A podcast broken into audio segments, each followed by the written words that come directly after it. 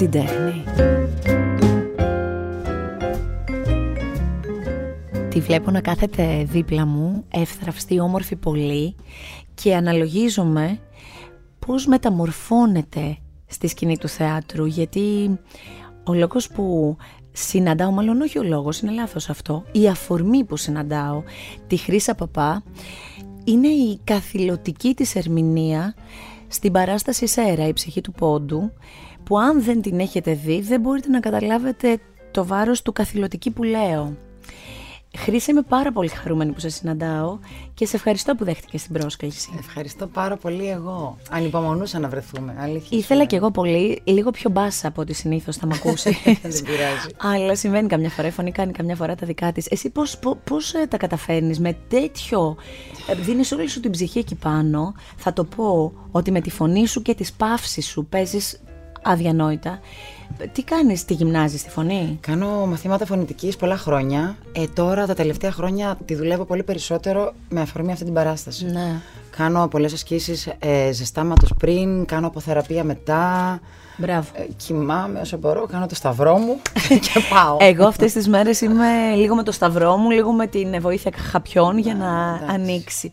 Ε, τώρα σε ξεκίνησα και είπα πρώτα απ' όλα για την παράσταση γιατί είναι πρόσφατα η επίσκεψή μου στο θέατρο, στο Μικρό Άνεσης ε, και γι' αυτό έτσι το έχω πολύ έντονο, αλλά θα πούμε στη συνέχεια γι' αυτό. Έβλεπα κάτι συνεντεύξεις σου πριν σε συναντήσω. Γιατί να πω την αλήθεια, δεν έχουμε κάνει μαζί ε, άλλη συνέντευξη. Έχουμε βρεθεί σε παρέες, αλλά μέχρι εκεί. Και μ, είσαι τόσο γήινο κορίτσι που εμένα αυτό με, μ' αρέσει πάρα πολύ. Δηλαδή, άκουγα που έλεγες για τα πρώτα χρόνια στην Αθήνα. Ταυτίστηκα πάρα πολύ με, τις, ε, με τον τρόπο που έφυγες από τη Θεσσαλονίκη και ήρθες στο χάος της Αθήνας και στο χάος της δουλειάς και θέλω λίγο αυτές τις ιστορίες να μου τις πεις, γιατί μου αρέσανε πολύ. Μέχρι ποια ηλικία ήσουν στη Θεσσαλονίκη; Λοιπόν, αποφύτησα το 2000, έφυγα για ένα-δύο χρόνια, πήγα στο Διοπεθέ Κέρκυρας, ξαναγύρισα να τελειώσω το πανεπιστήμιο και έφυγα οριστικά από τη Θεσσαλονίκη το 2004. Εσύ στο Πανεπιστήμιο στη Γαλλική Φιλολογία, Ναι, αυτό που στη Γαλλική διάβαζα. Φιλολογία, ναι. Γιατί, Γιατί πέρασα. όχι, Α, γιατί, γιατί... πήγες στη Γαλλική Φιλολογία; Ε, γιατί μου άρεσαν πάρα πολύ σαν παιδί τα γαλλικά, ακόμα μου αρέσουν. Ε, μ, και γιατί, γιατί υπήρχε αυτή η νοοτροπία, το σπούδασε κάτι Ναι. και ας μην το κάνεις τίποτα. Το οποίο δεν μετανιώνω λοιπόν που το έχω ολοκληρώσει. Εγώ το θεωρώ, Ναι. μ, και όσο μεγαλώνουμε, το λέμε και στους μικρότερους, το θεωρώ πολύ σωστό αυτό. Εγώ το λέω και στους μαθητές μου, συγγνώμη Ναι. σε διακόπτω. Ε, με την έννοια ότι είναι καλό για γνώση. Γιατί, Ακριβώς. γι' αυτό, για να μην το κάνεις ποτέ το επάγγελμα Ακριβώς. αυτό. Και ειδικά κάποιες ε, σχολές πανεπιστημιακές σου δίνουν τόσο, τόσο ωραία γνώση που την έχεις εφόδιο για μια ζωή ό,τι και να κάνεις μετά. Που βέβαια μικρός δεν το καταλαβαίνεις. Όχι, όχι, δεν το Ναι, καταλαβαίνεις. αλλά εντάξει. Ε, μ, ε, δεν είχες γονείς οι οποίοι ήταν ε, κοντά στην τέχνη, δηλαδή δεν ήταν κάποιος ηθοποιός κοντά σου κάτι; Καμία σχέση. Μία σχέση. Οι γονείς μου είχαν, τώρα έχουν βγει στη σύνταξη σούπερ μάρκετ. Πολύ λαϊκοί άνθρωποι, με την πολύ καλή έννοια τώρα το Ναι. λέω αυτό. Ε, πολύ εργατικοί, όλη μέρα στο μαγαζί. Ε, δεν μας πήγαιναν ποτέ στο θέατρο. Δηλαδή, εγώ πρώτη φορά πήγα στο θέατρο με το σχολείο. Μμ, Ούτε υπήρχε αυτή η κουλτούρα στο σπίτι. Ναι. Ε, θυμάμαι μόνο τον παπατέρα μου να βλέπει πολλές ταινίες και να ξέρει όλους τους ηθοποιού της γενιάς του. Τι ταινίες έβλεπε, ελληνικές ή ξένο κινηματογράφο; Ξένο, ξένο. Πολύ. Και ποιος είναι ο αγαπημένος ηθοποιός; Δεν ξέρω. Δεν τον έχω ρωτήσει. Να Αλήθεια. σου πω την αλήθεια. Και ελληνικές ταινίες βλέπαμε κάθε Σάββατο βράδυ ελληνική ταινία στο σπίτι. Ναι, αυτό ήταν και λίγο παράδοση για Ναι, τις... ναι, και ναι, εγώ ναι, επίσης το θυμάμαι αυτό. Κάναμε τα μπάνια μας και καθόμαστε να Ναι, δούμε την, ναι, ναι, αυτό. την ελληνική ταινία. Και κάποια στιγμή τους λες ότι θες να γίνεις ηθοποιός ή ως ε, μ, σωστή και καλή μαθήτρια περνάς στη γαλλική φιλολογία και πηγαίνεις εκεί; Λοιπόν, εγώ το έχω αποφασίσει, αλλά έχω αποφασίσει ότι δεν θα τους το πω. Θα τους το πω έτσι λίγο ύπουλο το, όλο αυτό Ναι, ναι, έτσι. λίγο υπόγεια. Ναι, ε, βεβαίως ασυνείδητα μου συνέβαινε. Παιδάκι ήμουν 17-18 χρονών. Διαβάζω πάρα πολύ, πάρα πολύ για το πανεπιστήμιο. Δηλαδή, κοιμάμαι 12 η ώρα το βράδυ και ξυπνάω στις 4 πίνοντας ένα καραβίσκιο Ναι, καφέ για να διαβάσω, να περάσω. Και έχω αποφασίσει ότι θα θέλω να περάσω στο θέατρο, στη θεατρική σχολή. Αλλά δηλώνω και τη γαλλική φιλολογία. Και περνάω στη γαλλική φιλολογία, που είναι πιο, περισσότερα τα μόρια. Περνάω στο πιο ψηλό, θέλω να σου πω. Και περνάω στην Αθήνα, δεν με στέλνουν στην Αθήνα. Ε, κάνω μεταγραφή αναγκαστικά στη Θεσσαλονίκη και τους λέω ότι θα σπουδάσω και θέατρο. Και δεν το ήθελαν καθόλου. Ναι, γιατί δεν είναι πολλά χρόνια πίσω, είμαστε της ίδιας γενιάς, αλλά και τότε όταν έλεγες θα γίνω ηθοποιός, τραγουδιστής και ας είχες και να ξεχυλίζει το ταλέντο σου. Ε, οι γονείς λέγανε ναι, αλλά θα μπορέσεις να ζήσεις μέσα από αυτό. Φυσικά. Αυτή είναι η Ξέρεις αλήθεια. τι σκέφτομαι τώρα. Τότε δεν υπήρχε τόσο, τόσο πολλές σειρές στην τηλεόραση. Ναι. Δηλαδή, τώρα ψηλά το 2000. Τώρα, καλά, φέτος υπάρχουν πάρα πολλές. Αλλά να υπήρχαν δύο-τρεις σειρές. Η, Ναι. η, η πιο μεγάλη σειρά τότε ήταν η Λάμψη, θυμάμαι, και το Καλημέρα βέβαια, Ζωή. βέβαια. Δεν θυμάμαι τώρα άλλη σειρά. Προφανώς θα υπήρχαν και κάποιες στο Μέγκα. Ναι, όχι, όχι. Κάποιες υπήρχαν λίγες. Αλλά δεν υπήρχε αυτή η πληθώρα ώστε να πεις: Μπορεί, μπορεί ένας άνθρωπος να εργαστεί κάπου. Υπήρχε μόνο το θέατρο. Και βέβαια ξέραμε ότι ειδικά εκείνα τα χρόνια στις θεατρικές σκηνές λίγα τα χρήματα, ποιος πρώτα θα ανέβει πάνω στο σανίδι. Φυσικά. Σωστό. Δηλαδή καμιά φορά και τους γονείς ε, δεν τους, ας μην τους αδικούμε τόσο πολύ γιατί Ναι. τα άγχη τους και τις προσωπικές τους εμπειρίες και αυτοί ε, μοιράζονται μαζί μας. Ε, και ξεκινάει λοιπόν, ως, είσαι και αυτό το, έχεις αυτή τη φινέτσα της Γαλλίδας. Ευχαριστώ. Ξεκινάει λοιπόν αυτό και ξεκινάς και το θέατρο. Για πες εκεί, ξεκινάς να σπουδάζεις. Ερχόμενη στην Αθήνα; Όχι, στη Θεσσαλονίκη Στη σπούδασα. Θεσσαλονίκη. Έδωσα εξετάσεις του Υπουργείου Πολιτισμού, πέρασα, πέρασα και πήγα σε μια σχολή ιδιωτική στη Θεσσαλονίκη. Έχω πάει και στο Πανεπιστήμιο, έχω γραφτεί. Ούτε καν πατάω στο Πανεπιστήμιο, τι αστείο. Ε, πριν περνούσα τότε δύο-τρία μαθήματα το χρόνο maximum. Μετά τα πέρασα όλα μαζί. Και ξεκινάω και δουλειά γιατί έπρεπε να πληρώσω τη σχολή. Γιατί Σωστά. είχε δίδακτρα η σχολή. Αλλά τέτοιος ενθουσιασμός ενός νέου κόσμου που άρχισα να ανακαλύπτω. Και ξέρεις, τότε ήμουνα ας πούμε 18 στα 19 περίπου. Ε, στην αναστροφή με τους συνομιλικούς, τους συμφοιτητές. Άρχισα, άρχισα να μαθαίνω τη ζωή αλλιώς. Πες μου ποια είναι η πρώτη θεατρική παράσταση στην οποία συμμετείχες. Ω, καλά, τέλεια. Η πρώτη θεατρική παράσταση, τα πρώτα μου επαγγελματικά ένσημα στο θέατρο είναι στην Παναγία των Μαρισίων, κάνοντας τον Κουασιμόδο. Ωραία, ωραίο ξεκίνημα. Ε, Πολύ πες ωραίο. δεν είναι τέλειο. Τέλειο Εμένα είναι, μου φαίνεται όντως. τέλειο με την έννοια ότι πάντα ήθελα να, ε, να, να κάνω διαφορετικά πράγματα από αυτό που είμαι στη ζωή μου. Ήσουν και πιτσιρίκα τόσο όμορφο κορίτσι. Είχες την ομορφιά δηλαδή. Ναι, ήμουνα. Γιατί εγώ είμαι και πολύ της άποψης ότι η ομορφιά ανοίγει πόρτες. Το αν θα την κρατήσεις ανοιχτή την πόρτα Ναι. θέλει πολλή δουλειά, θέλει συνέπεια, θέλει μυαλό. Έχεις πολύ δίκιο. Αλλά αν είναι δυνατόν, μην φτάσουμε στο άλλο άκρο. Το όμορφο, όλοι γυρνάμε να το θαυμάσουμε, όλοι του, του χαμογελάμε. Ναι. Αυτή είναι η αλήθεια. Ε, και μετά τον Κουασιμόδο έρχονται και άλλοι ρόλοι. Και μετά κάνω άλλες δύο δουλειές νομίζω στη Θεσσαλονίκη και πια ξεκινάω στο διπεθέ της Κέρκυρας που πέρασα μετά από κάποια διπεθέ για μένα αυτό ήταν το, το αγροτικό μου έτσι το Ναι. λέω. Τελειώνω για το πανεπιστήμιο και καταβαίνω στην Αθήνα το 2004. Λοιπόν, εδώ θέλω. Με Είναι αυτό, που, τίποτα. είναι αυτό που άκουγα στη συνέντευξη, που σας λέω από τη συνέντευξή της, νομίζω στην κρατική τηλεόραση την άκουγα αυτή. Ε, και σκεφτόμουν πώς έφυγα κι εγώ από τη δράμα με μια βαλίτσα όνειρα, ερχόμενη εδώ, ε, δεν ήξερα άνθρωπο. Ε, εσύ έμενες κάπου στο κέντρο της Αθήνας. Ναι, πλατεία Αμερικής. Εγώ στον Κίζη. Και είναι αυτό που ξεκινάς περπατητά, προφανώς χωρίς αυτοκίνητο, και αρχίζεις και το προσπαθείς. Και τα όνειρα εκεί τι ρόλο παίζουν, πώς τα κυνηγάμε, τι κάνουμε με αυτή την ιστορία. Γιατί είναι ωραίο να το ακούνε και άνθρωποι που τώρα θέλουν να ξεκινήσουν και να κυνηγήσουν το όνειρό τους. Αχ, τι ωραία τώρα που μου τα θυμίζεις αυτά, αλήθεια. Θυμάμαι τον εαυτό μου να έχω μια τόσο έντονη φλόγα μέσα μου και τέτοια επιθυμία, όχι να γίνω διάσημη. Δεν με ενδιαφέρει αυτό. Δεν με ενδιαφέρει ποτέ. Το ότι έγινε, καλώς έγινε και ευγνώμων είναι. Αλλά ν- να γνωρίσω αυτό το χώρο και να πραγματοποιήσω το όνειρό μου. Το όνειρό μου τι ήταν λοιπόν; Ήταν να δουλέψω σαν ηθοποιός που σημαίνει κάτι να μάθω. Επομένως, έρχομαι στην Αθήνα, δεν ξέρω τίποτα κανέναν. Έχω ένα φίλο μου μόνο που ενδεχομένως να τον ξέρεις από τα ραδιο. Τον Κώστα το Σιτόπουλο. Τι λες τώρα, ήταν ο διευθυντής μου στον Village FM. Αλήθεια λες; Βεβαίως. Είναι ο άνθρωπος που με πήρε πριν από πάρα πολλά χρόνια και μου είπε, ήμουνα στο Radio Gold τότε στον Νίκο Μαστοράκη και μου λέει ο Κώστας, ε, θέλετε να έρθετε σε πληθυντικό, εγώ ήμουνα μωρό, μωρό, τα λέμε μωρό, δηλαδή 18-19, όχι, άντε 20. Θέλετε να έρθετε σε ένα ραδιόφωνο που θα γίνει για να κάνετε εκπομπή; Ποιο ραδιόφωνο Village. Και πάω εκεί και συναντάω το Στόπουλο με τον οποίο συμπορεύτηκα Τι λέει. 10 χρόνια.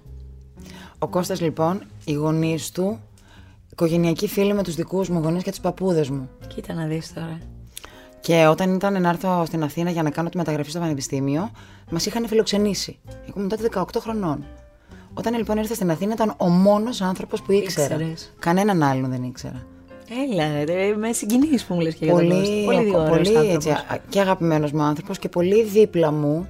Είναι δοτικός άνθρωπος ο Με Κώστας. την έννοια ότι αν χρειαστείς κάτι, είμαι εδώ. Ναι, ναι. Μόνο που το λέει αυτό ένας άνθρωπος. ναι. Ο οποίος βεβαίως και το εννοεί. Ναι. Όχι μόνο το λέει, αλλά Ναι, και και το το εννοεί. εννοεί. Επομένως λοιπόν ε, έρχομαι στην Αθήνα και ψάχνω και είμαι με ένα χάρτη αυτό τον... Το κλασικό που είχαμε, που το εγώ, πράσινο ένα. εγώ τον είχα και στο πρώτο αυτοκίνητό μου μέχρι που εγώ. κυτρίνησε, που φεύγανε οι σελίδες. ναι. Και πηγαίνω και δίνω βιογραφικά παντού και σιγά σιγά γνωρίζω κόσμο και της δουλειάς και στην ηλικία μου ανθρώπους και νομίζω ότι πρώτη μου το- ήρθα το 4 και νομίζω ότι το 4 έ- έκανα την πρώτη μου παιδική παράσταση που θα έπαιρνε και το πρώτο μισθό, σημαντικό ε. Πολύ σημαντικό. Πολύ. Ποια ήταν, ε, ποιο παιδικό ήτανε; Η Λυσιστράτηση διασκευή. Πολύ ωραία. Ναι. Όταν ήρθες στην Αθήνα για να κυνηγήσεις αυτό το όνειρο, υπήρξε κάποια ηθοποιός Ελληνίδα που είπες αυτό το δρόμο θέλω να ακολουθήσω. Μου αρέσει πάρα πολύ, τη σέβομαι. Αυτό, θε- κάτι τέτοιο θα ήθελα, εκεί προσανατολίζομαι. Τώρα θα σου πω ποια μου ήρθε στο νου κατευθείαν.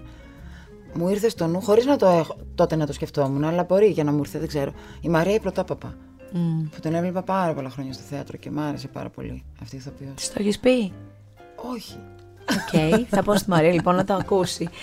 Ε, μ, πολύ γρήγορα όμως, τουλάχιστον έτσι μου φαίνεται εμένα με βάση τις χρονολογίες, μάλλον πας σε κάποιο casting για κάποια τηλεοπτική σειρά. Που αυτή η τηλεοπτική σειρά είναι τα μυστικά της ΕΔΕΜ. Και δεν ξέρω πώς γίνεται. Και ε, μετά το επόμενο στάδιο για όλους εμάς είναι μια γλύκα μελίτα η οποία μένει, μπαίνει στη ζωή μας και μένει εκεί για πόσο, δύο-τρία Τρία, χρόνια. τρία χρόνια; Τρία χρόνια. Πες μου λίγο αυτή την ιστορία. Λοιπόν, 2008. Ναι, 8 καλοκαίρι. Ε, είχα τελειώσει το θέατρο που δούλευα στο Λαμπέτη και είναι περίοδος εκεί στην Άνοιξη προς καλοκαίρι που γίνονται casting.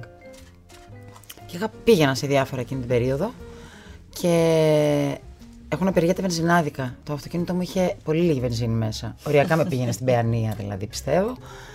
Και πήγα στο casting. Και πήγα τύπου, εντάξει, ήμασταν κάτι εκατοντάδες νομίζω εκεί πέρα. Ότι εντάξει, πάω σε ένα casting. Δεν πειράζει τώρα. Και μετά πάω σπίτι μου. Σε ένα ακόμη casting. Σε ένα ακόμη, ναι. Γιατί σε αυτές τις δουλειές το κάνουμε συχνά. Φυσικά. Πάμε, αφήνουμε βιογραφικά, περνάμε οντισιόν, Ναι. ξανά. Και κάνω ένα casting που κατάλαβα ότι ωραία τα πήγα, αλλά δεν παίζει πάντα ρόλο αυτό. Ναι. Και δεν το λέω υποτιμητικά για τους άλλους ανθρώπους, γιατί έχουν, έχει να κάνει πολύ με το πώς τι χρειάζονται, τι ρόλους χρειάζονται, πώς θέλουν να είναι οι- εξωτερικά οι ηθοποιοί κλπ. Και, πάντα μπορεί να υπάρχει και κάποιος που θα πήγε εκεί πολύ καλύτερα. Φυσικά, εν- Εννοείται. εννοείται. Και μου τηλεφωνούν μετά από. Δεν θυμάμαι τώρα, αλλά όχι πολύ μακριά, μια εβδομάδα, δέκα μέρες. Και εγώ νόμιζα ότι κάποιος μου κάνει πλάκα. και πήγα στο ραντεβού και μου είπανε ότι τότε σκεφτόντουσαν για τη Μελίτα και για έναν άλλο ρόλο.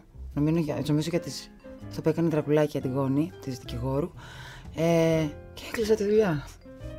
Και κάπως έτσι έγινε. Ποιον άνθρωπο πήρες πρώτα τηλέφωνο να το πεις, φεύγοντας από το ραντεβού; Δεν θυμάμαι, αλλά πολύ πιθανό να πήρα τον κολλητό μου το σωτήρι. Δεν θυμάμαι όμως. Στους γονείς πώς το πες; Και γιατί το λέω αυτό, γιατί οι γονείς φαντάζομαι ότι κράτησαν στεναρά λίγο τη θέση τους, ότι τώρα τι θες και πας και μπλέκεις ας πούμε, με την Φυσικά, υποκριτική. περάσανε πολλά χρόνια για να το αποδεχτούν, ας πούμε, και για να γίνουν και φαν μου πια. Και να έρχονται στα θέατρα και να βλέπουν τις σειρές και όλα αυτά. Ε, νομίζω ότι στο ανακοίνωσα έτσι απλά. Δεν ξέρεις, από τη στιγμή που κατέβηκα και μετά και άρχισα να εργάζομαι, δεν με ενδιέφερε. Ναι. Δεν με ενδιέφερε. ναι. Ξεκινάνε λοιπόν αυτά τα γυρίσματα, μια σειρά η οποία έχει γράψει τη δική της ε, ιστορία στη- στο καθημερινό. Φοβερές υπογραφές από την Έλενα Κρήτα και τον Γιώργο Κυρίτσι. Έχουν κάτσει και άλλοι ηθοποιοί εδώ που έχουμε μιλήσει πολύ για αυτές τις σειρές, όπως ας πούμε ο Παναγιώτης, ο Μπουγιούρης. Ε, εγώ όμως ξέρεις για ποιον θέλω να μου πεις, να μου πεις για ποιον θέλεις Ναι, από για τη πες. σειρά, αλλά θέλω πολύ να μου πεις πώς ήταν να δουλεύεις με τον Δάνη Κατρανίδη, που αγαπώ και εκτιμώ πάρα πολύ. Ε, ήταν υπέροχα. Ήταν υπέροχα. Έμαθα πάρα πολλά πράγματα με το Δάνη. Πραγματικά στο λέω. Δηλαδή, σκεφτόμουν πολλές φορές. Να α πούμε τώρα, κλείνει η χρονιά. Πάντα σκέφτομαι, ξέρεις, λίγο να κάνω έναν απολογισμό. Και δεν γίνεται πάντα για τη χρονιά που πέρασε, γίνεται για διάφορα πράγματα. Ε, έμαθα πολλά πράγματα με το Δάνη. Με το Δάνη έμαθα μην έρχεσαι πολ- ποτέ αδιάβαστη στο γύρισμα. Γιατί ήταν πολύ αρχή για μένα το γύρισμα. Δεν ήξερα ούτε πώς είναι η τηλεόραση ούτε τίποτα. Πώς να πηγαίνω μελετημένη στο γύρισμα. Και μου έκανε, κάπως έγραψε αυτό μέσα μου. Ε, έκανε τον πατέρα μου στη σειρά. Πολλά πράγματα μου μάθε. Φτιάξε λίγο αυτό, κάνε λίγο εκείνο. Πολύ ωραία και πολύ διακριτικά. Διότι είναι ένα φαινόμενο οι μεγαλύτεροι σε ηλικία ηθοποιοί να πηγαίνουν στους μικρότερους και να τους κάνουν παρατήρηση και αντί να τους βοηθάνε να μ, κλειδώνουν. Ναι. Μου έχει συμβεί και αυτό, και στο θέατρο κυρίως. Και μετά δουλέψαμε στο θέατρο. Δουλέψαμε στο θέατρο οι δυο μας, στο παιχνίδι της μοναξιάς, για μια πολύ επιτυχημένη παράσταση και εμπορικά και καλλιτεχνικά. Ε, μεγάλο, μεγάλο προβάδισμα μου έδωσε. Έμαθα πάρα πολλά πράγματα και για το θέατρο και για παραγωγή και για πράγματα του θεάτρου που δεν θα τα μάθαινα. Και μετά δουλέψαμε ξανά στο θέατρο με τη Μίρκα Παπακοσταντίνου και τον Παναγιώτο Εξαρχιά στο Ποιος φοβάται τη Virginia Woolf. Όταν πήρε το θέατρο Πόλη το 13-14. Ναι. Ποιοι άλλοι ηθοποιοί, όπως λες για τον α, κύριο Κατρανίδη, ποιοι άλλοι ηθοποιοί που μπορεί να ένιωθες και δέος δίπλα τους, δηλαδή να ένιωθες ότι είναι πολύ μεγάλα μεγέθη. Ποιοι ήταν αυτοί που επί της ουσίας σε αγκάλιασαν και σου μάθαν πράγματα, είτε στην τηλεόραση είτε στο θέατρο, από τότε που ξεκίνησες; Λοιπόν, η Μίρκα Παπακοσταντίνου. Καλά, τώρα μιλάς και για έναν ε, σούπερ δοτικό άνθρωπο και το έχω Πολύ. ξαναπεί εδώ. Νομίζω ότι είναι και τόσο αισθησιακή γυναίκα σε όλα της. Σε όλα της. Σε όλα της. Γεμίζει τη σκηνή, γεμίζει τις παρέες. Είναι υπέροχη. Είναι γεμάτη πολύ. Ξέρεις τώρα, μιας και λέγαμε ας πούμε, για την παράσταση, που δεν θα σου πω για την παράσταση, θα σου πω όμως κάτι για μένα σε σχέση με την παράσταση. Εγώ τώρα είμαι στην ηλικία που είμαι, είμαι 43 και δουλεύω στο θέατρο 22 χρόνια. Εγώ πάντα λέω, βγάζω τα δύο χρόνια του κορονοϊού, γιατί δεν δούλεψα με δύο χρόνια. Κατάλαβες. Εν πάση περιπτώσει, 20 με 22 ας πούμε. Σε αυτή την παράσταση τώρα που παίζω στο ΣΕΡΑ, ε, είναι μια στιγμή που πράγματα πολλά που έχω μάθει στα χρόνια της δουλειάς μου κάπως βγαίνουν. Βγαίνει. Είτε το καταλαβαίνει ότι θεατή, είτε όχι. Σίγουρα εγώ το αντιλαμβάνομαι. Και σκεφτόμουν ότι όλα αυτά από κάπου τα έχω μάθει. Ήρθε η Μίρκα στο θέατρο και είδε την παράσταση. Και εκεί το συνειδητοποίησα, γιατί της το είπα πολύ αυθόρμητα. Μου είπε πολύ ωραία πράγματα. Πάρα πολύ ωραία και πολύ συγκινητικά.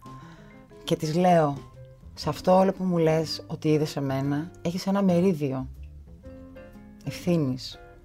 Γιατί όντως έχω μάθει από τη Μίρκα πράγματα.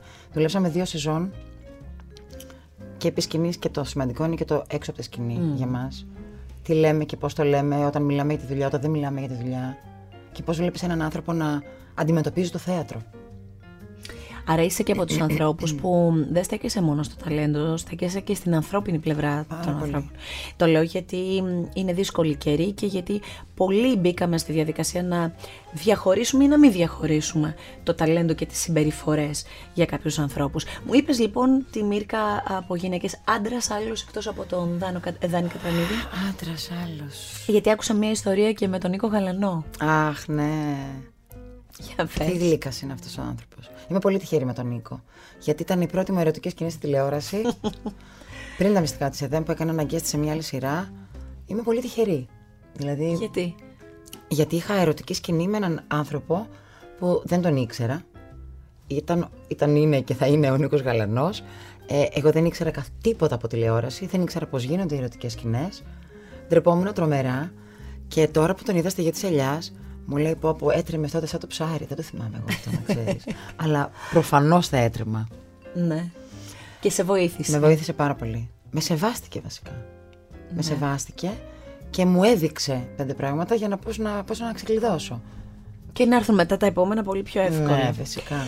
Επειδή την ανέφερες, η γη της ελιάς. Ε, μ, μετά από, βέβαια εγώ έχω μιλήσει τώρα για τα μυστικά της ΕΔΕΜ και για τη γη της ελιάς που τώρα θα πω. Ε, εσύ έχεις παίξει και σε άλλες σειρές, Ναι, έτσι, στο ναι. τατουάζ που θυμάμαι εγώ Ναι, και στο πολλές σπίτι της άλλες. Έμμας και σε Πολλές, διάφορες, πολλές. ναι. Αλλά θα πω για τη γη της ελιάς. Ε, μ, ένας από τους λόγους που αργήσαμε να βρεθούμε είναι γιατί ξέρω ότι ήσουν συνέχεια σε γυρίσματα. Εγώ σε έχω ζητήσει δηλαδή και νωρίτερα, Το ξέρω. αλλά δεν, ε, δεν καθόταν η στιγμή. Τι γίνεται με αυτά τα γυρίσματα, τι γίνεται με αυτή τη σειρά, πώς νιώθεις τώρα που πάλι ζεις μια επιτυχία, γιατί είναι μια σειρά που πάει πολύ καλά.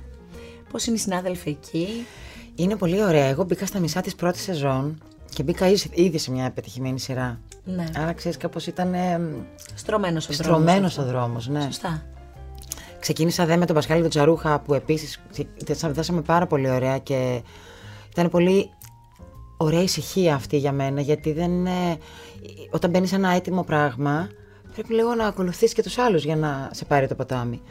Ε, και τώρα είμαστε στον δεύτερο χρόνο, θα συνεχιστεί η σειρά ακόμα ένα χρόνο. Πολύ ωραία. Και είμαι πολύ χαρούμενη που είμαι σε αυτή τη δουλειά. Και είσαστε και εκτός Αθηνών συχνά; Συχνά. Μάνι από εδώ, από εκεί, Αθήνα, κάποιοι πάνε Παρίσι, Θεσσαλονίκη. Μια χαρά, να τα, τα ταξίδια. Μετά τον κορονοϊό που έλεγες να κάνουν ένα ταξίδι. Ναι, Τώρα να μην μαζεύεσαι από γυρίσματα. Ναι, ναι, Πολύ ωραία. Ε, τη στιγμή που έγινε αναγνωρίσιμη, mm. τι θυμάσαι; Δηλαδή, κατάλαβες πότε έγινε το κλικ; Γιατί πολλοί ηθοποιοί δουλεύετε στο θέατρο για χρόνια, αλλά μπορεί να μην είσαστε ακόμη αναγνωρίσιμοι. Φυσικά. Η τηλεόραση πάντα βοηθάει αυτό και καλό θα ήταν ε, πια και απενεχοποιημένα να το λέμε, γιατί υπήρξε και παλιά σχολή που έλεγε ότι όποιος κάνει θέατρο δεν πρέπει να κάνει τηλεόραση ναι, και τα ναι. γνωστά. Ε, ποια ήταν εκείνη η στιγμή που περπάτησε στο δρόμο και φαντάζομαι σε φώναξαν Μελίτα. Μελίτα με φώναξαν. Ποια ήταν αυτή Πράγματι. η στιγμή, ε, εκεί στα μυστικά, κάνα μήνα μετά την έναρξη, το πολύ, γιατί ήταν επιτυχία από την αρχή αυτή η σειρά. Ε, νομίζω στο σούπερ μάρκετ ότι ήταν που πήγαινα να ψωνίσω.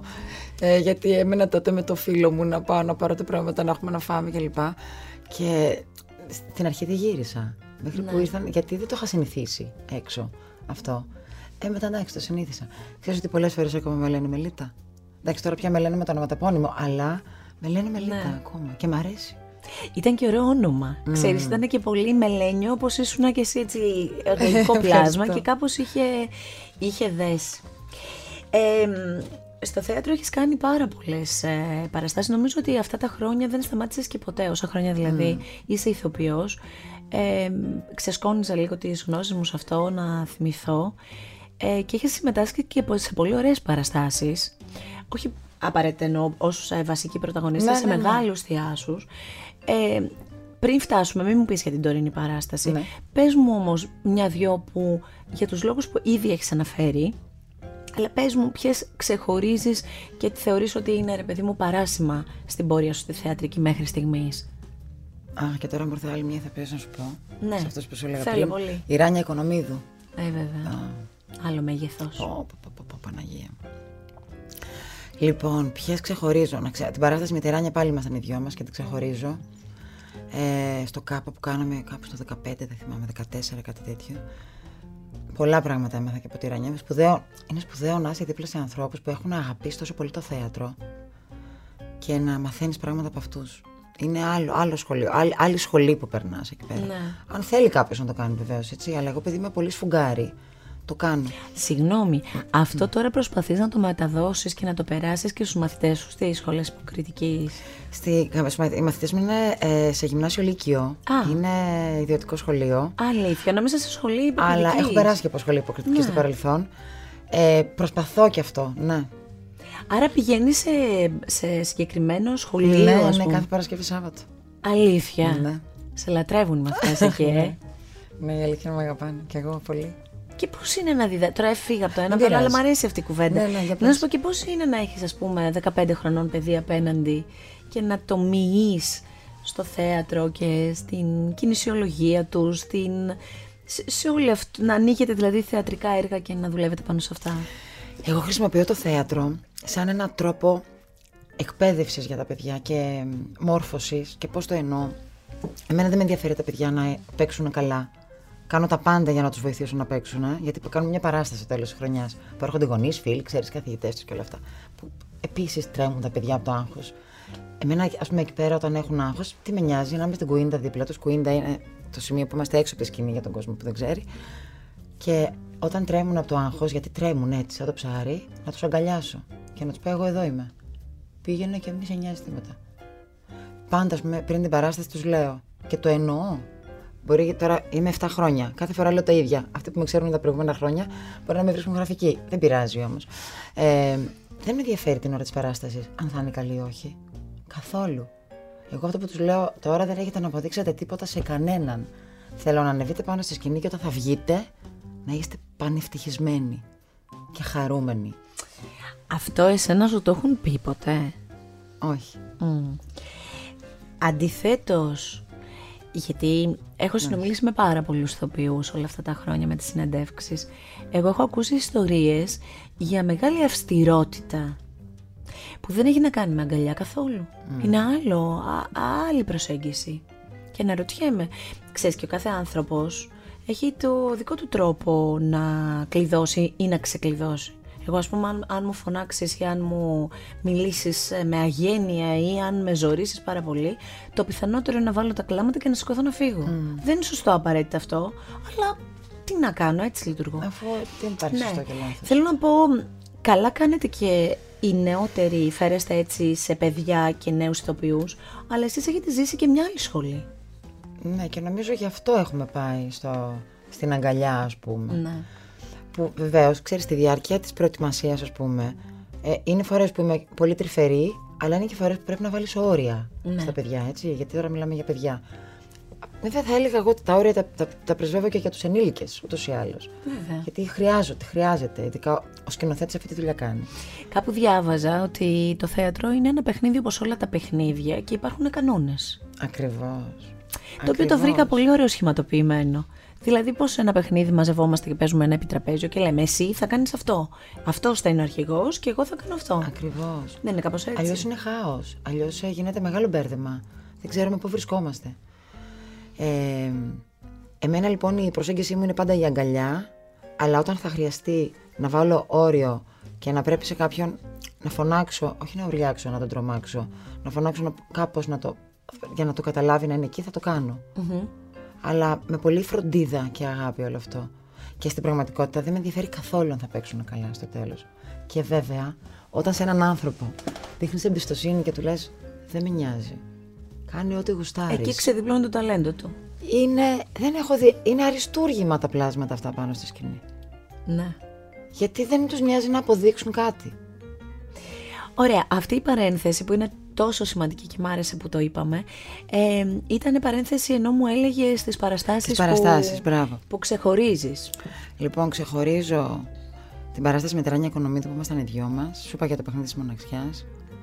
Ε, α, ναι. Τα παιδιά ενός κατώτερου Θεού που έκανα με τον Γιάννη το Βούρο. Σε έχω δει.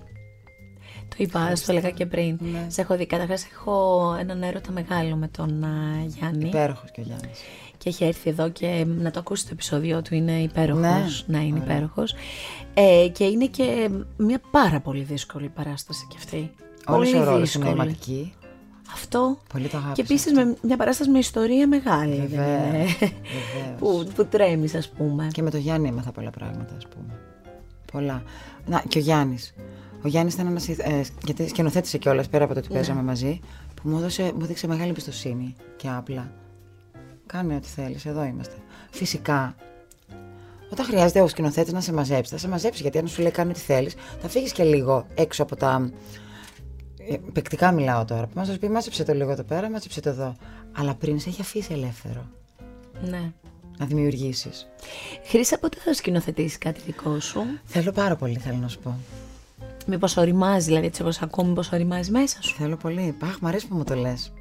Ε, το- σε πολύ αγαπημένους μου φίλους το έχω πει. Δηλαδή, εγώ καψουρεύτηκα τη σκηνοθεσία όταν άρχισα να ασχολούμαι με τα παιδιά στο σχολείο. Και όλο και με τριβελίζεις και με τριβελίζεις και λίγο να ξεφοβηθώ πρέπει. Λίγο να πα- πάμε. Άρα Αυτό. πλησιάζει. Πες μου πώς ξεκίνησε η ιδέα για αυτήν την παράσταση. Σέρα η ψυχή του πόντου. Πήρες πρώτα το βιβλίο. Θέλω να μου πεις λίγο τη σειρά. Πώς μπορεί να έγινε. Γιατί θέλω να πω ότι αυτό το βιβλίο του Γιάννη Καλπούζου, ε, όπως λέγαμε και πριν εμείς πριν ξεκινήσουμε, εγώ το θυμάμαι γιατί το διάβασα από τις πρώτες. Με το γνωστό ωραίο πράσινο και παρισί Ναι. ε, εξώφυλλο. Μετά από κάνα χρόνο έστειλε, μου έστειλε και ένα ακόμη αντίτυπο ο Γιάννης Καλπούζος εν υπόγραφο. Είναι ένα συγκλονιστικό βιβλίο. Νομίζω ότι είχα κάνει και δώρο σε πολλούς ποντίους της, ε, Αλήθεια; της οικογένειάς μου. Ε, εσύ το διάβασες και μετά ήρθε η πρόταση. Πώς έγινε; Λοιπόν. Α, Θα σου πω όλη, όλη τη σειρά Ναι, με αυτό αυτό, το θέλω. βιβλίο. Εγώ πάντα ήθελα να, να βρω ένα έργο θεατρικό και ας, και ας μην είναι θεατρικό που να έχει να κάνει με τον πόντο. Ο μπαμπάς μου είναι πόντιος. Και Η μαμά; Η μαμά είναι από την Θρακιώτησα, αλλά τόσα χρόνια με τον πατέρα μου έχει γίνει και αυτή πόντια. Δηλαδή στο σπίτι μιλάτε ποντιακά; Όχι. Οι γιαγιάδες, παππούδες, κάτι. Οι γονείς του μπαμπά μου ναι, μιλάνε. Ωραία. Γιατί εγώ έχω ζήσει τη γιαγιά και τον παππού να μιλάνε και τη μαμά μου ποντιακά για να μην καταλαβαίνω όταν ήμουν πιτσίρικα. Τα λέγανε στα ποντιακά. Βέβαια τόσο συχνά γινόταν αυτό που στο τέλος του έλεγα Σας ακούω και σας καταλαβαίνω Έτσι, τι ε, λέτε. Ε, Επίσης, η μαμά μου μαγειρεύει ποντιακά φαγητά. Δεν ξέρω η μαμά σου αν μαγειρεύει. Α, μερικά. Έχει μάθει. Έχει μάθει δύο-τρία. Ναι. Κάνει πολύ ωραία ποντιακά φαγητά. Ε, λυπάμαι που δεν ξέρω να χορεύω ποντιακά και δεν έχω ας πούμε κάποια σχέση με την ποντιακή μουσική. Μιλάς. Μιλάω, ναι, έχω. Εγώ δεν ξέρω να μιλάω. ας πούμε. Μιλάω και καμιά φορά με την κολλητή μου, παιδική μου φίλη, την αδερφή μου δηλαδή, ε, όταν θέλουμε έτσι να θυμηθούμε τις γιαγιάδες μας λέμε και κάνα ποντιακό. Αχ, τι ωραίο. Ναι, ναι, μ' αρέσει πάρα πολύ, είναι οι ρίζες μου. Και σέβομαι πάρα πολύ τους ποντίους, την ιστορία τους και ξέρεις, οι πόντιες γυναίκες ήταν πολύ δυνατές γυναίκες. Όπω και πολλές ακόμη βέβαια, να μην μιλάμε μόνο για τον Βεβαίως. πόντο, αλλά επειδή τώρα Ναι. μιλάμε γι' αυτό, έχω ατελείωτο σεβασμό στην ποντιακή μου καταγωγή. Αχ, τι ωραίο που το λες, με συγκινείς πολύ. Εσύ με συγκινείς που ήρθα και έκλαιγα εκεί στην παράσταση μπροστά και είχα γίνει, έφευγε το, το μακιγιάζ και είχα και τη μάσκα. Άστα να πάνε. Λοιπόν, συγγνώμη. Λοιπόν. Ξεκινήσαμε λοιπόν μέσα στο σπίτι ο μπαμπάς Πόντιου, η μαμά, η μαμά Θρακιώτισσα. Θρακιώτησα, αλλά εγώ σαν παιδί, πριν σου πω, έχει για τη Σέρα, ε, πήγαινα στο. Από, από, είμαι από τη Θεσσαλονίκη, από τους Αμπελόκηπους και πήγαινα στο, σε ένα σύλλογο ποντιακό. Κάτι ποντιακό, δεν θυμάμαι τι. Και μάθαινα να χορεύω ποντιακά. Λοιπόν. Α. Ναι. Ε, δεν έμαθα ποτέ να μιλάω δυστυχώς. Άκουγα πάρα πολύ ποντιακά λόγω του πατέρα μου. Έπαιζαν μονίμως στο μαγαζί του σούπερ μάρκετ ποντιακά ή καζαντζίδης. Αυτά ναι, τα δύο ήταν. εννοείται. Και λίγο στρατός Διονυσιόφσκι για να το αλλάξω. Για τα διαλύματα. Ναι, ναι, ναι. Ε, Μεγαλώνοντας λοιπόν, άρχισα να έρχομαι σε μεγαλύτερη επαφή με τις ρίζες μου. Εννοείται ότι πέρασα τη φάση στη ζωή μου στην εφηβεία και με τα μεταφηβεία που δεν με ενδιαφέρε και όλα αυτά. Ε, και άρχισα λίγο να διαβάζω περισσότερο, να ακούω περισσότερο. Πάντα με τον ήχο της λύρας, επειδή μεγάλωσα με αυτόν. Προφανώς. Υπάρχει μια πολύ έντονη δόνηση μέσα μου. Ωστόσο, αγαπώ πάρα πολύ τα παραδοσιακά, δηλαδή αγαπώ και τα κριτικά πάρα πολύ και τα υπηρώτικα πάρα πολύ.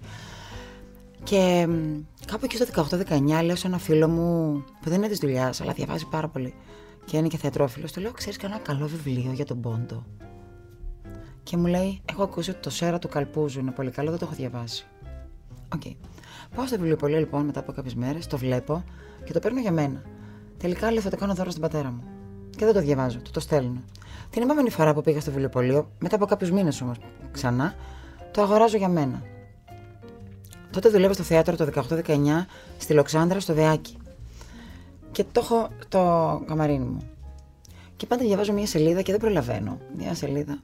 Περνάει ο, ένας συνάδελφος απ' έξω από το καμαρίνι, πόρτα ανοιχτή, ο Αλμπέρτο Φαΐ και μου λέει: Τι είναι αυτό, το επόμενο σου έργο; Του λέω: Καλά, καλά. Άκου τι ατάκα μου είπε ο άνθρωπος.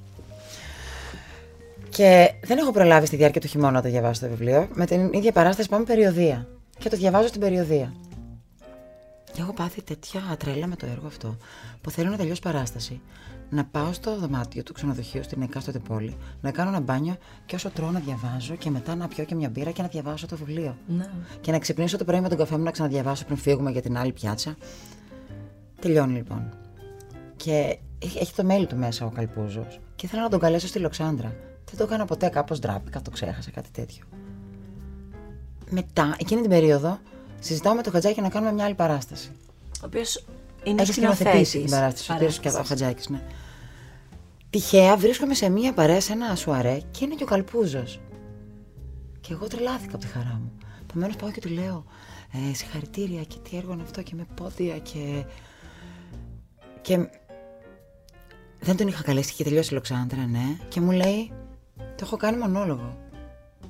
Α, το είχε κάνει ήδη. Το είχε κάνει ήδη. Γιατί ο Καλπούζος συνέχεια γράφει. Ε, βέβαια. Δεν κάνει άλλη δουλειά. Δηλαδή έχει το, τέτοιο πάθος με το γράψιμο. Ε, α, ασύλληπτο. Είναι πολύ, πολύ παθιασμένος με τη δουλειά του. Το θαυμάζω αυτούς τους ανθρώπους, ό,τι δουλειά και να κάνουν. Και συναντιόμαστε μετά από πέντε μέρες και μου το δίνει. Και μου λέει, ορίστε, κάπως είδε σε μένα το, το Μάλλον πώς του το πες με έναν μιλούσα, ενθουσιασμό. ναι, για το έργο αυτό. Που κάτι μέσα του. Ναι. Κάποιο καμπανάκι χτύπησε. Και μετά μιλάω με το χατζάκι, του λέω Σωτήρη, μου είχε έρθει αυτό. Είχαμε κάτι άλλο το μεταξύ που κουβεντιάσαμε. και ενθουσιαστήκαμε με αυτό το έργο και το ξεκινήσαμε. Έχω ερωτήσεις. Ό,τι θέλεις. Είχες καταλάβει ότι δεν είναι εύκολη περίπτωση; Όχι. Όχι. Δεν ε. είχα καταλάβει τίποτα. Το Είχα- διάβαζες, εσύ σου Ξέρεις, άρεσε; Δεν είχα καταλάβει το, το βαθμό δυσκολίας. Άρχισα να το καταλαβαίνω μετά, όταν αρχίσαμε να στείλουμε την παράσταση. Ένα μήνα μετά, δηλαδή κάναμε ένα μήνα ανάγνωση. Έχω μία απορία που την έχει και η μητέρα μου που είδαμε μαζί την παράσταση. Πόσο καιρό πρόβες έκανες για αυτή την παράσταση; Και πώς έμαθες όλα αυτά τα λόγια; Και θα πω και γιατί το ρωτάω έτσι, γιατί όλοι θα πει, γιατί πολλά λόγια, ε, λόγια να μαθαίνετε, εννοείται. Ειδικά όταν είναι μονόλογος. Αλλά πώς το, πώς, πόσο καιρό πρόβα και πώς τα έμαθες; Λοιπόν, εκείνη την περίοδο που κλείσει αυτή τη δουλειά ήμουν σε μια φάση που δεν ήθελα να δουλέψω. Θέλω να σου πω. Και μου ήρθε αυτό. Τίποτα έτσι για να καταλάβω. γίνεται συνήθως. δεν ήθελα να δουλέψω, είχα αρνηθεί κάτι προτάσεις, είχα μείνει με το σχολείο και κάτι σεμινάρια που μου είχαν ζητήσει και είχα κλείσει να κάνω ταξίδι στο εξωτερικό 21 μέρες. Α, Ήθελα να ωραία. ταξιδέψω λίγο να. Το έκανες ποτέ; Το έκανα. Α, ωραία. Κλείνει αυτή η δουλειά πριν. Είχα πει ότι εγώ έχω αυτό που μας παιδιά. Κάπως έκατσε και εκείνες τις ημέρες που έπρεπε να μάθω λόγια ούτως ή άλλως ήταν οι μέρες που πήγα το ταξίδι μου. Επομένως πήγα το ταξίδι και όπου σταματούσα για καφέ. Μόνη μου το ταξίδι αυτό. Συγγνώμη, Στο έκανε εξωτερικό. ταξίδι στο εξωτερικό 21 Πρώτη μέρες φορά στη ζωή μόνη μου. σου. Ναι, ναι. Βέβαια στο Λονδίνο που πήγα είχα και φίλους και κάποιες έτσι μέρες. Αλλά ναι, είχα πάει Συγγνώμη, Λισαβόνα, α. Δουβλίνο και Λονδίνο. Μόνη σου. Μόνη μου, μόνη μου. Κάνεις και άλλα τέτοια. Στο εξωτερικό δεν το έχω ξανακάνει, αλλά δεν ξέρεις πόσο μου τρέχουν τα σάλια για να το ξανακάνω τώρα που το Έλα. έκανα πρώτη Εγώ, φορά. α πούμε, δεν έχω κάνει ποτέ ταξίδι στο Είναι εξωτερικό τέλειο. μόνη μου. Είναι ποτέ. τέλειο. Δεν μπορώ ούτε να το διανοηθώ. Κάπως με πιάνει. Ούτε εγώ, μέχρι που το έκανα. Και ήταν αριστούργημα, ούτε βαρέθηκα. Επομένως, λοιπόν, ήμουνα τότε, όλη μέρα περπατούσα, πήγαινα σε μουσεία, αυτά, παραστάσεις. Πάντα σταματούσα να πιω καφέδες στη διάρκεια της μέρας. Ή κάπου να φάω. Επομένως, είχα μοιράσει τα κεφαλιά μου και διάβαζα. Ή μέσα στο μετρό, στα τρένα. Είσαι τόσο οργανωτική. Είμαι πολύ. Κουτάκια. ναι, είμαι πολύ. Ωραία. Είμαι πολύ. Μαζεύω ερωτήσεις για μετά. Για πες. Και οι πρόβες λοιπόν κράτησαν τρεις μήνες και αλλά αυτή η παράσταση ξεκίνησε πριν από την πρώτη καραντίνα. Που σημαίνει ότι δουλεύετε μέσα στο κεφάλι μου και στην ψυχή μου δύο χρόνια. Σωστά. Είναι πολύ ο καιρός. Μέσα σε αυτή την παράσταση, λοιπόν, η Χρύσα Παπά υποδίεται 12 ρόλους. Θα πω αυτό που είπα, σου είπα και κατηδίαν πριν ξεκινήσουμε. Ε, κάποιοι από αυτούς είναι ανδρικοί ρόλοι. Δεν έχει διαφορετικά κοστούμια, δεν μεταμφιέζεται δηλαδή, έχει κάποια στοιχεία βοηθητικά. Ε, πολύ ωραία σκηνοθετημένη Πολύ. και μπαινοβγαίνει σε ανδρικούς και γυναικείους ρόλους νεότερων ανθρώπων και μεγαλύτερων ανθρώπων με μία ευκολία, ή τέλος πάντων φαινομενικά μία ευκολία, δεν ξέρω μόνη της το ξέρει, η ψυχή της το ξέρει, και αλλάζει με τη φωνή της, την τοποθέτησή της, τις α, γκριμάτσες της, τις α, παύσεις της φωνής της. Εγώ το βρήκα αυτό, γι' αυτό είπα ότι ήσουν καθηλωτική. Το βρήκα μοναδικό, συγχαρητήρια. Πολύ σε ευχαριστώ. Είναι πάρα πολύ δύσκολο αυτό να γίνει. Στους ανδρικούς ρόλους σου είσαι καταπληκτική. Ευχαριστώ. Δεν ξέρω πώς να σου το πω. Και ευχαριστώ. Σαν να βλέπω έναν άντρα. Και εκτιμώ που έχεις πρώτα έρθει να δεις την παράσταση, στο λέω και εδώ τώρα, και μετά να μιλήσουμε για την παράσταση. Δεν γίνεται αλλιώς. Είναι σπουδαίο αυτό που κάνεις. Είναι σημαντικό. Για πες μου λοιπόν, οι ανδρικοί ρόλοι δεν σε φόβησαν; Ε, δεν με φόβησαν. Ευτυχώς για κάποιο λόγο με αυτή την παράσταση, μάλλον η άγνοια κινδύνου, μάλλον αυτό είναι. Δεν φοβήθηκα. Γιατί αν καταλάβαινα τη δυσκολία από την αρχή, μπορεί και να μαζευόμουν. Δεν ξέρω δηλαδή. Ε, ξέρεις, ας πούμε, άρχισα να. Δεν, δεν προσπαθώ ακριβώς να μιμηθώ έναν άντρα, αλλά έχω παρατηρήσει τους άντρες παραπάνω και επίσης υπάρχουν και κάποιες τεχνικές δυσκολίες. Θέλω να πω, εμείς οι γυναίκες σπάμε λίγο τη μέση μας παραπάνω. Εγώ κάνω μεγάλη προσπάθεια να κρατήσω τη λεκάνη μου Ναι. ακίνητη. Τώρα δεν κάνω πια. Έκανα στη διάρκεια των προβών. Ε, Τη σκηνογραφία ποιος την έχει κάνει; η Έρση Ιδρύνη. Συγχαρητήρια. Ναι. Γιατί και αυτό που φοράς και ο- με- ε, είναι, είναι, είναι, όλα, είναι όλα στην εντέλεια. Είναι μια παράσταση που πρέπει να τη δείτε οπωσδήποτε. Προλαβαίνετε όσοι είσαστε Αθήνα εντός του μήνα, δηλαδή μέχρι τέλη Ιανουαρίου και μετά στην πατρίδα της στη Θεσσαλονίκη και της έλεγε ότι πρέπει να πάει όλη τη Βόρεια Ελλάδα μια βόλτα που θα αγγίξει τόσο κόσμο Εγώ ξέρεις τι εκεί. ονειρεύομαι. Ονειρεύομαι, γιατί το κείμενο αυτό είναι μεγάλη πηγή έμπνευση για μένα. Να ταξιδέψω αυτή την παράσταση σε όλο τον κόσμο, σε όλη την Ελλάδα και σε όλο τον κόσμο. Κάνεις πολύ καλά που το λες αυτό και θέλω λίγο να το πούμε γιατί εγώ τώρα με τον ενθουσιασμό και τη ποντιακή μου καταγωγή μιλάω από αυτή τη σκοπιά, αλλά δεν είναι ένα έργο που πρέπει να είσαι πόντιος για να το δεις. Ούτε θα το εκτιμήσεις αν είσαι πόντιος μόνο. Ναι, ναι, ναι. Νομίζω ότι. Δώσε δύο λόγια για την παράσταση. Ναι, και εγώ θα σου πω ότι πιστεύω ότι αυτή η παράσταση δεν αφορά μόνο τους πόντιους. Πιστεύω ότι αφορά... και οι περισσότεροι που την έχουν δει, νομίζω ότι δεν είναι και πόντιοι. Ε, μιλάμε λοιπόν τώρα για μια οικογενειακή και ερωτική ιστορία που ξεκινάει το 1915 και ολοκληρώνεται το 1962. Εγώ παρουσιάζομαι στο κοινό ως η Λεμονιά, η κόρη του πατέρα της ιστορίας. Ο πατέρας είναι ο Γαλινό Φιλονίδης, για να αφηγηθώ την ιστορία του πατέρα μου.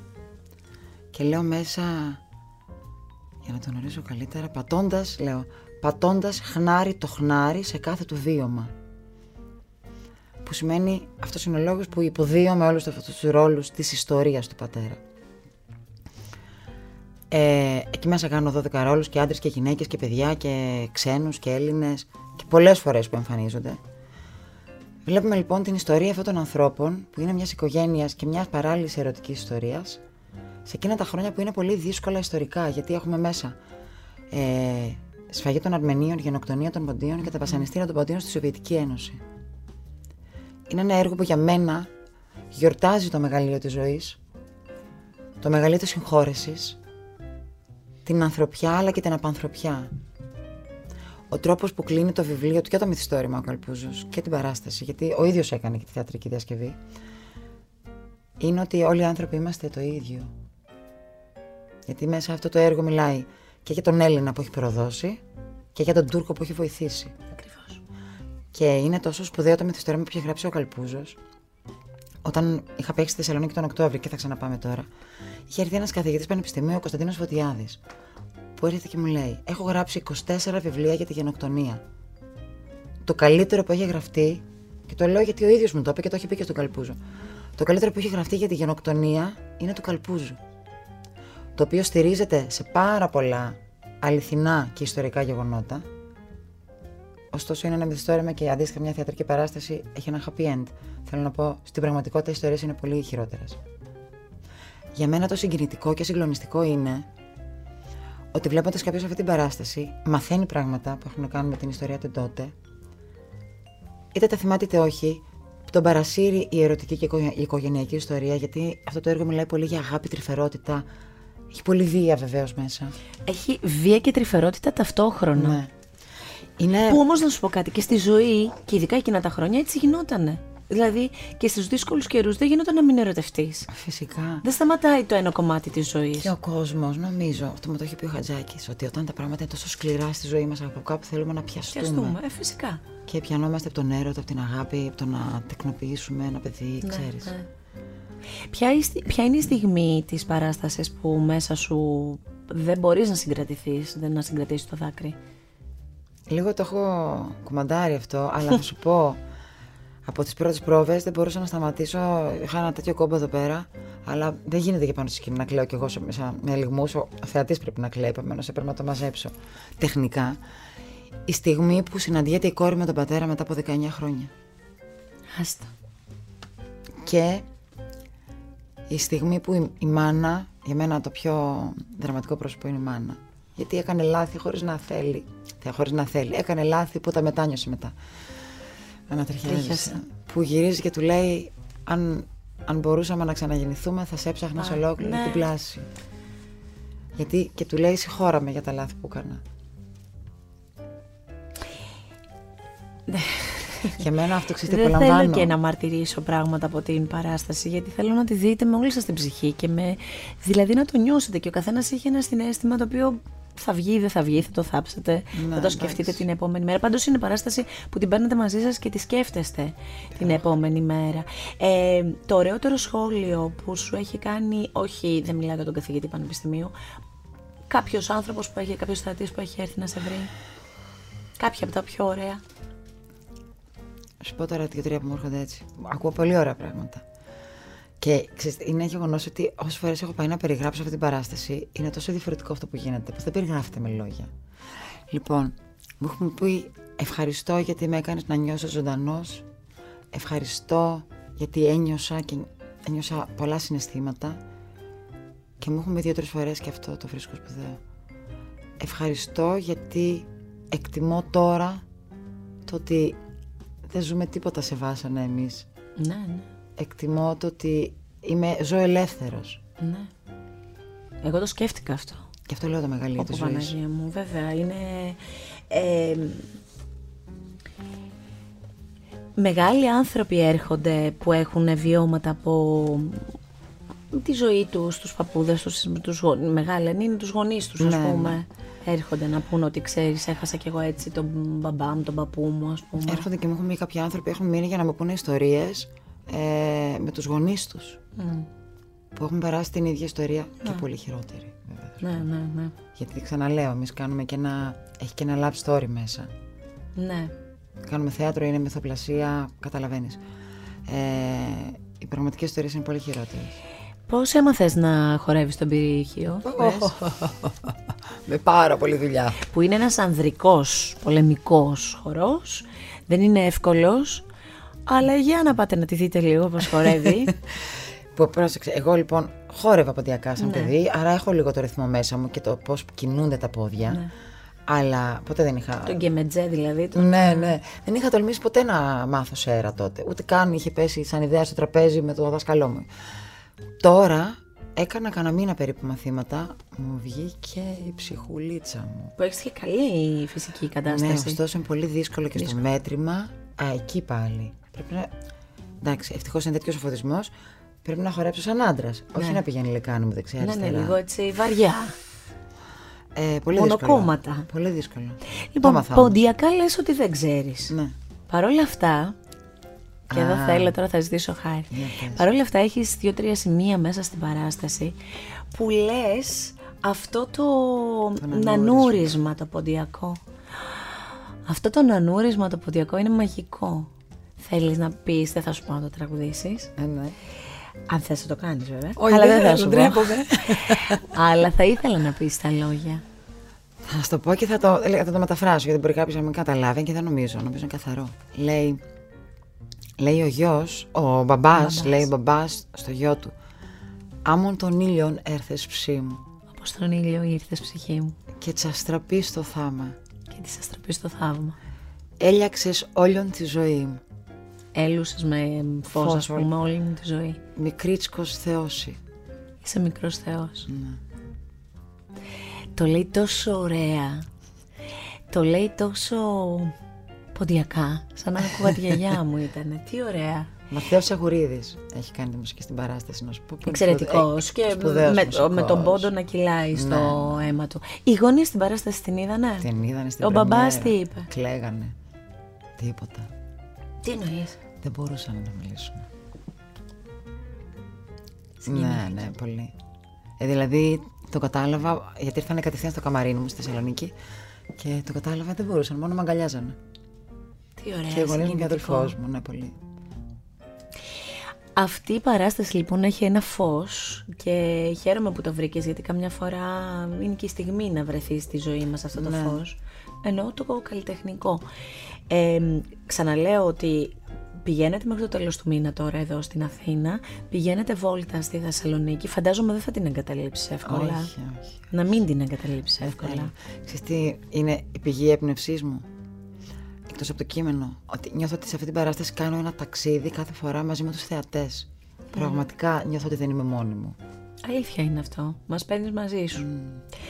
Εμ, λίγο πριν ολοκληρώσουμε αυτή την α, συνάντησή μας, θέλω να μου πεις το εξής. Έλεγες πριν τα- ε, αυτό που λέμε το οργανωτικό, τα κουτάκια. Όσο σε ακούμε καταλαβαίνουμε και την ποιότητα του ανθρώπου. Μετά από τόσα, 20 τόσα χρόνια στη δουλειά, ποια πιστεύεις ότι είναι τα βασικά εφόδια για έναν άνθρωπο στο χώρο της υποκριτικής για να πετύχει, για να έχει μια ωραία πορεία; Είναι η οργάνωση, είναι η πολλή δουλειά, είναι η- το όραμα, τα όνειρα που δεν εγκαταλείπουμε, η αξιοπρέπεια, τα όχι που λέμε. Τι είναι; Είναι όλα αυτά μαζί τώρα που λες νομίζω. Θα σου πω ότι είπα σε δύο παιδιά που ήρθαν που σπουδάζουν, ήρθαν προχθές στο θέατρο. Πολύ, δύο πολύ γλυκά παιδάκια. Ε, για μένα το ταλέντο είναι η δουλειά. Αυτό είναι. Αλλά όλα τα υπόλοιπα. Και η αξιοπρέπεια και τα όνειρα. Τα όνειρα. Τώρα, για μένα αυτό έχει εφαρμογή σε ό,τι όνειρο και να έχει ο καθένας. Αλλά μιας και λέμε τώρα μόνο για αυτό το κλάδο. Ε, ναι, τα όνειρά μας. Σου εύχομαι το 2023 μικρά και μεγάλα όνειρα.